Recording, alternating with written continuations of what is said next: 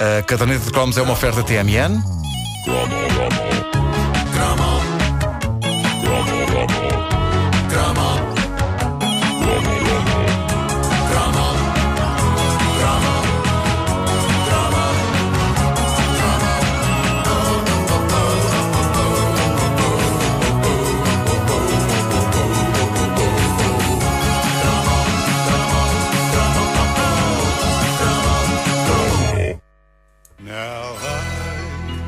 Maravilha! Epá, que memórias. Mas é, é- é que assim começa a música, Uhum. não há quem não se lembre. Pois não, pois não. E quase todos, quase todos recriámos eh, certos momentos deste Momentos filme. do filme. Claro, claro. Eu então. num top. Num top dos melhores filmes de todos os tempos. Possivelmente no top 5 dos mais espetaculares filmes de sempre. Dirty Dancing. Nunca estará. Mas em 1987 foi o filme da vida de muita rapariga e o pesadelo de muito rapaz que estivesse interessado nessa muita rapariga. Porque eh, Dirty Dancing não era só um date movie. O típico filme que eh, um garoto leva uma garota a ver para lhe pôr a mão por cima e tal. Mas era um filme fazia as miúdas querer dançar. E não era dançar sozinhas, era dançarem com o seu próprio Patrick Swayze. Ora. Que, eh, se um rapaz desejava realmente impressionar aquela rapariga, teria de ser ele. Mas como? Dirty Dancing foi uma das primeiras vezes que muito rapaz dos anos 80 se sentiu realmente ameaçado por aquilo a que eu chamo o síndrome da fasquia. Eu sei que O síndrome da fasquia. Sim, é elevar a fasquia a um ponto que não pode ser reproduzido na vida real, com aquele indivíduo que está sentado ao lado delas. Pois isso, ok. Não é? Agora colocas a questão assim, eh, sim. Dirty Dancing era isto. Eh, Eu, eu sei que nem, nem- é capaz de nem ter sido essa a intenção dos criadores do filme, mas a verdade é que, de filme romântico para levar a miúda, Dirty Dancing podia rapidamente passar a ser a razão porque nunca aconteceria nada entre mim e ela. Porque o raça do Patrick Swayze era inalcançável. El- Elas achavam-no o homem mais bonito à face da Terra. Sim.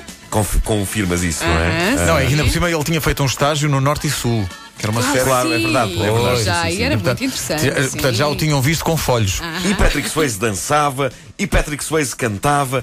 Pronto, ok, na parte do cantar ele era capaz de não andar longe do David Hasselhoff. Desculpa, mas teve no- no- nos Estados Unidos a música dele, o She's Like the esteve no top Um 10 da Billboard. sucesso, é Pois foi, pois foi. Mas depois não gravou mais, pouco, pouco mais. Não porque é tinha que tempo. será? Então não tinha tempo, Não então. tinha tempo.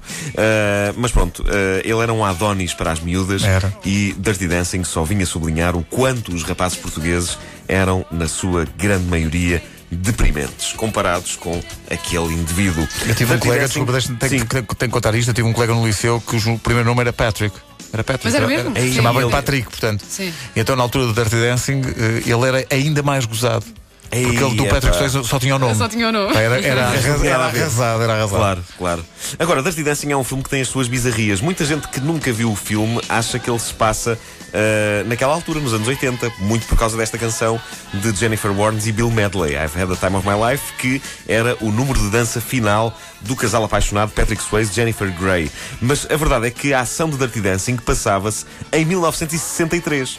O que faz com que seja muito bizarro que, no grande número de dança final, eles dancem ao som de uma coisa tão absolutamente 80s como esta canção. É verdade. Ah, não é?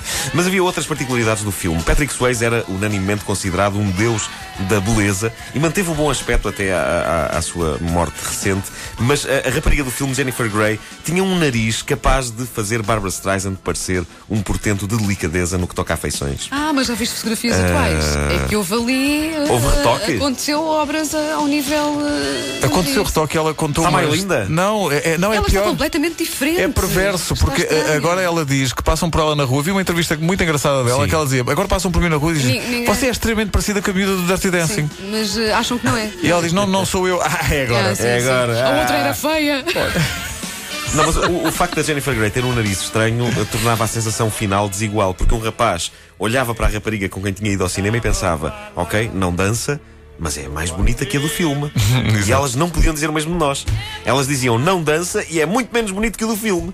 Era desigual. Não a minha hipótese. teoria é que Dirty Dancing deve ter estragado muita vida.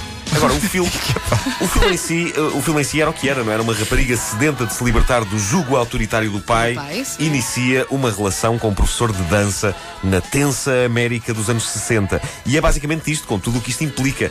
Segundo análises feitas por laboratórios independentes, eu sempre quis dizer isto, é o que das- das garrafas de água, mas segundo análises feitas, mais de um terço do filme mais de um terço é composto por números de dança coreografados pelo homem que viria a ser o culpado pelo High School Musical, Kenny Ortega. É verdade, Não. Kenny Ortega. É o sim, mesmo. sim, sim, é o mesmo, é o mesmo. sério? Uh, o filme foi uh, um dos maiores êxitos de sempre da história do cinema. Deu origem a uma sequela, Dirty Dancing Havana Nights, que consegue fazer. Esse nunca vi. São, consegue fazer com que o primeiro filme pareça uma obra de Ingmar Bergman. E há uma- é- mas é uma continuação oficial. é uma continuação oficial, sim, sim, sim, sim, sim, é, é mais ou menos recente, não é? Deus, Tem que. É, tem poucos anos. 5, tem 6 poucos anos, sim, talvez. sim, para aí. Uh, e há também uma versão teatral para a Broadway. E na era do VHS, cassetes de Dirty Dancing venderam-se à bruta e a coisa prolongou-se pela era do DVD, sobretudo quando saíram agora as edições comemorativas. Para mim, Dirty Dancing contém aquela que é capaz de ser a melhor frase de sempre da história do cinema.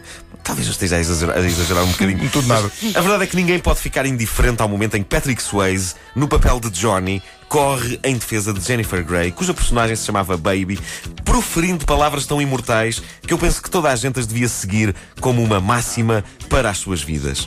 Põe bem alto o som e ouçamos. Nobody puts baby in a corner. Nobody puts baby in the corner. Ninguém mete a baby a um canto. Vai buscar! Ah, eu sempre quis usar esta frase em alguma situação da vida. Mas até agora ainda não apareceu essa situação. Certo, em- em português não resulta da mesma maneira, até porque não há muitas pessoas em Portugal chamadas bebê. O é. que eu fiz outro dia foi usar a frase quando vi que o parque do meu filho Pedro estava demasiado encostado a um canto da sala.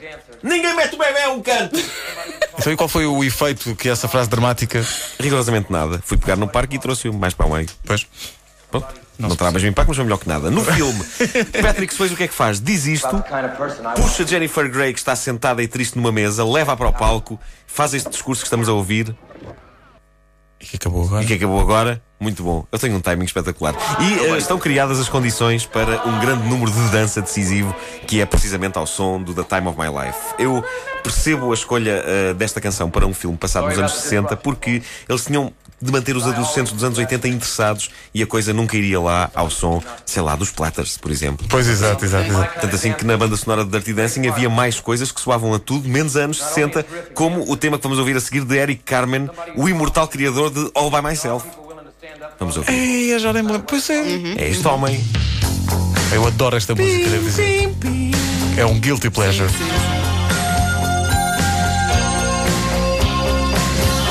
Caderneta de cromos, todos os cromos dos anos 70, 80 e 90. Obrigado e bom dia. Isto se chama Angry High. Angry- uh, Angry Eyes. Angry Angry Eyes. Exato. Havia uma Apela- música chamada Angry Heart, que era Não. Mas outra era, coisa. era Bruce Springsteen. Bruce Springsteen. Olha só, olha só. Eric Carmen. Vai cantar.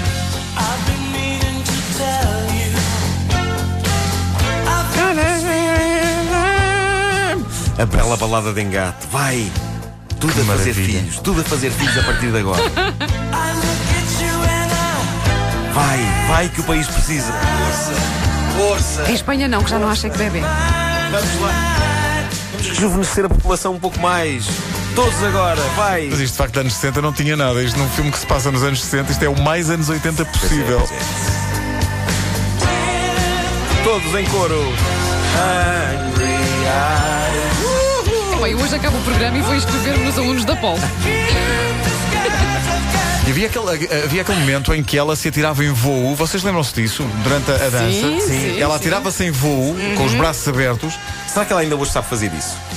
É melhor não. É, ah, então, não, se calhar, se calhar foi assim que ela mudou o nariz. Ah, Porque há um dia em que o Enfaixou-se rapaz não consegue. Não consegue. Claro, claro. Eu acho, eu acho que li alguns que Patrick Swayze escreveu na sua, nas suas memórias, no seu livro de memórias, que não gostou nada de contracenar com esta atriz. Estava que não o houve nariz. assim- Não, isso não faço ideia. Eu Não sei que ele. um clima muito há uma, bom entre eles. há uma entrevista com ele no, no YouTube em que ele diz que nunca achou que a frase Nobody puts baby in a corner fosse boa. Eh, e nunca pensou que fosse ter a dimensão mítica que acabaria atingiu. por alcançar-se. É verdade. Estava enganado. Ouvintes das manhãs da comercial e da caderneta de cromos que tenham memórias do Dirty Dancing, partilhem essas memórias na página da caderneta no Facebook. Olha, uma ouvinte nossa, a Ana Rita Pires, mostra eh, as fotografias de Jennifer Grey antes e depois. Antes e depois. Não tem nada, Nada a, a ver, ver. nada a ver. São duas pessoas rigorosamente diferentes. Uh, talvez haja alguma coisa nos olhos, mas é só. Meu Deus. Angry Eyes de Eric Carmen fecha esta edição da Caderneta de Cromos com Nuno Marco. A caderneta volta amanhã para mais dois cromos, mas este tinha mesmo de ser. Havia tanta, tanta gente a pedir. Já agora, uh, ouvintes que queiram partilhar memórias, já agora digam-nos uh, que é uma coisa mítica. Em que cinema é que viram uh, o Dirty Dancing? Porque provavelmente essa sala de cinema já não existe. É hoje uma dependência bancária ou assim. Isso aconteceu comigo. Atenção que há um ouvinte nosso, o Sérgio Guerreiro, que diz que com ele deu resultado. Há uma frase dele que eu acho absolutamente fascinante. Uh, eu, eu, eu passo-vos a ler. Uh, ele, ele, foi ver o Dirty Dancing com uma rapariga. É a memória que ele partilha com toda a gente. E ele, ele diz assim: Aposto que são poucos aqueles que, depois de verem esse tão mítico filme, fizeram amor até partir uma cama. Aquilo é que foi. Depois, olha, nunca mais a vi. É a memória que ele partilha do Dirty Dancing. Que bela memória. Que herói. Que herói. Como é que ele se chama? Sérgio Guerreiro. Nobody puts Sérgio in the corner. Pois não. A verdade é essa.